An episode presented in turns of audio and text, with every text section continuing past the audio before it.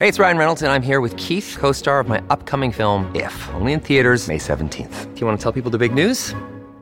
All right, I'll do. it. Sign up now and you'll get unlimited for $15 a month in six months of Paramount Plus Essential Plan on us. Mintmobile.com slash switch. Upfront payment of $45 equivalent to $15 per month. Unlimited over 40 gigabytes per month. Face lower speeds. Videos at 480p. Active Mint customers by 531.24 get six months of Paramount Plus Essential Plan. Auto renews after six months. Offer ends May 31st, 2024. Separate Paramount Plus registration required. Terms and conditions apply if rated PG. I'm John Ryan, and this is Pod Roast. This week, a trip to Canada works hard to disprove the adage that the pictures always are better on the radio, and the BBC's My Special Place is finally out. Is it worth the wait?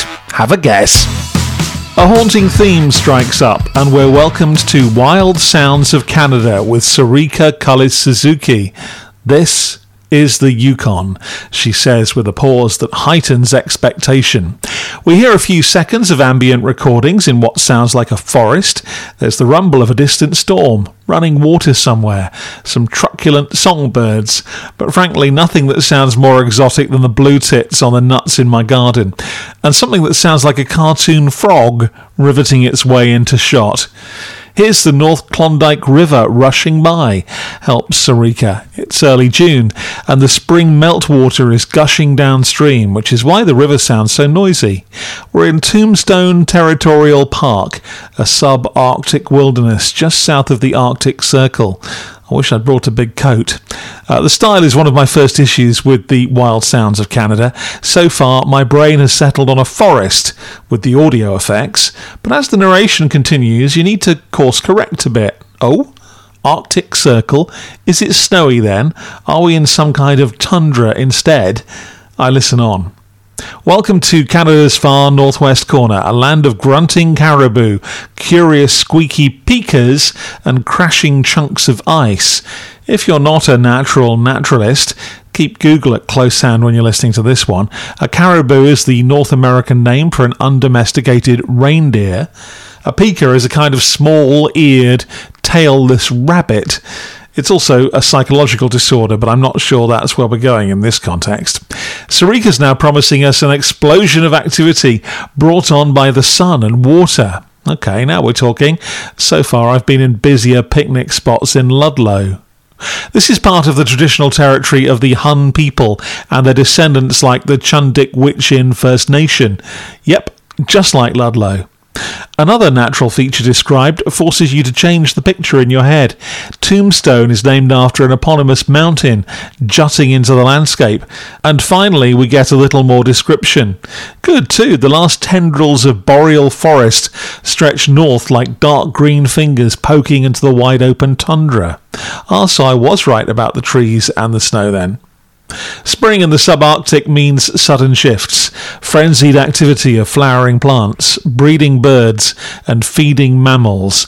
Blink and you'll miss something, we're told, but it's a bit hard to believe. The delivery is so measured, the soundscape so dull, so far at least, that it sounds to me like one of those sleep aid podcasts. But for you, I'll persevere.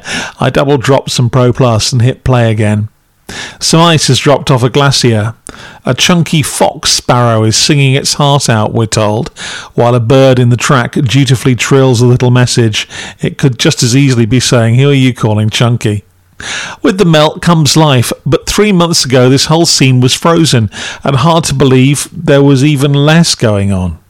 Oh, hang on, something's happening. Some random snorts and clomping. It's a caribou, apparently, making its way out of the forest onto an ice patch to sniff the air. Here's one of the only oh, moments in listening to this. It's so well recorded you can hear what must be the flies buzzing on and around the caribou. The annoying buzz of them is unmistakable.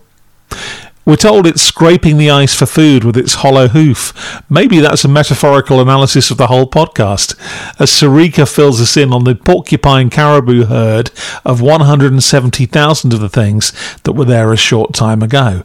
Now that might have been worth sticking a mic in front of. Any interjection comes after a few seconds of the ambient sound, not quite enough to completely lose yourself in, and too much to provide any kind of flow or movement or excitement or interest.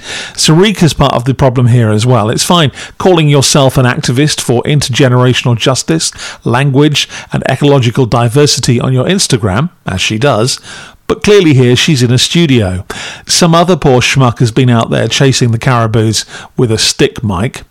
Uh, and while Sarika's got a nice voice, there's a disconnect between her and the stuff. You get away with it on a nature television documentary as you can see the amazing pictures and go, oh, wow.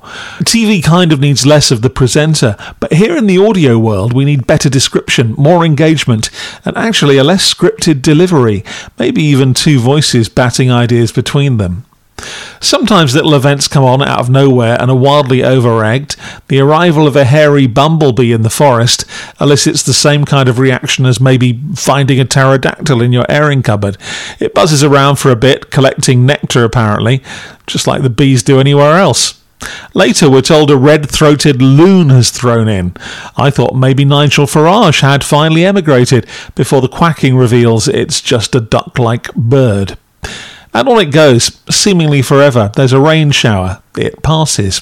Birds like Swainson's thrush are mentioned. I'll let you do your own gags.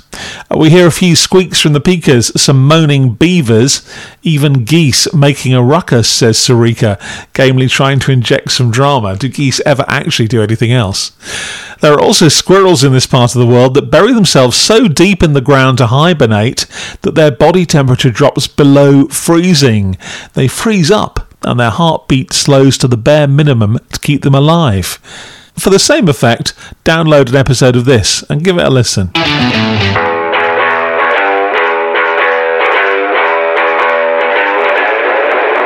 Oh, Archewell watch, by the way. Still nothing. 115 days and no content from Bodger or Badger. If there's a theme this week, it's the idolisation of ambient sound. Sometimes this does absolutely add to a story, but it's never enough on its own, in my view. Last week we reviewed the teaser trailer for My Special Place from the BBC. Now the Duke of Edinburgh is respectfully entombed, they've released the whole series. You'll remember this is about various personalities remembering the sounds, sensations, and feelings of their special place. As usual, the BBC is at pains to make it clear this was recorded under lockdown conditions. There's a whole heap of bizarre going on here. Each episode, there are 11 plus the promo, is only five minutes long. I'm not sure in the first place that the superstardom of the personalities is enough to snare a casual visitor. Chris Watson, Owain Wyn Davis, Kate Fox, or that the concept is enough to keep them there. I jumped in to hear probably the best known presenter, Julie Hesmondhalgh, in a place I've been to literally hundreds of times, Manchester's amazing and quite brilliant Royal Exchange Theatre. This should be a slam dunk. Anorak alert warning this podcaster, i.e., me, is in another life a green badge accredited Manchester tourist guide. It's a place that's pretty special to me too, Julie. The generic acoustic guitar theme begins and a voiceover. My special place. All about those places and the things we find there that fill us with joy, says narrator Charlotte Andrew. Then Julie's unmistakable Lancashire drawl. It's Saturday lunchtime, and the city is bustling. She starts against a slightly anonymous sounding street background. She tells me it's Market Street and she's on her way to the theatre. There are no tram hooters, though, in the background, or beatboxers, or brimstone frothing preachers, or any of the sounds that would really sum up Market Street. I wonder about the veracity of the sounds recorded when they clearly say it was recorded under lockdown, and yet Julie is describing pre lockdown Manchester. Also, the exchange, like all theatres, has been sad and shuttered the whole time. Did they get access to go in? If so, that's great, and they should have shouted about it a bit more. Or did they stunt the stuff when we get inside? In which case, the whole raison d'etre of the series evaporates a bit for me. Julie describes the theatre but ignores its pre theatre history as the centre of the cotton trading world. Instead, she talks about the stage door for a minute of the five minute runtime. She talks about it being her favourite part of the theatre and cadging a tea bag from Tommy, the security guy. As she makes the brew, yep, we hear Archer's quality effects mixed in.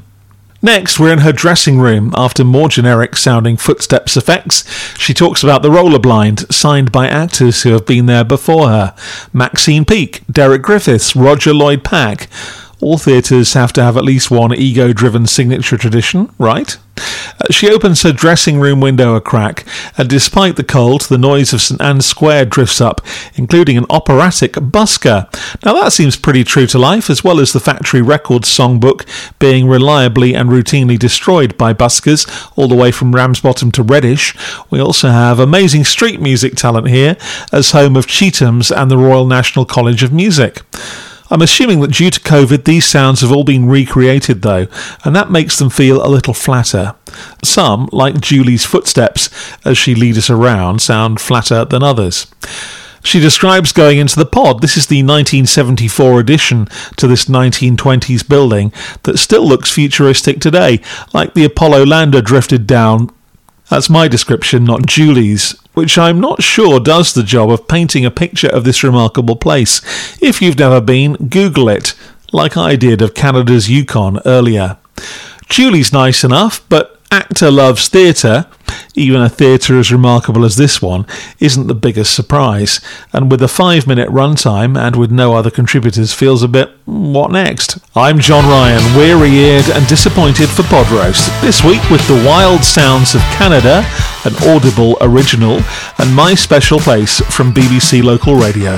I listen to these, so you don't have to.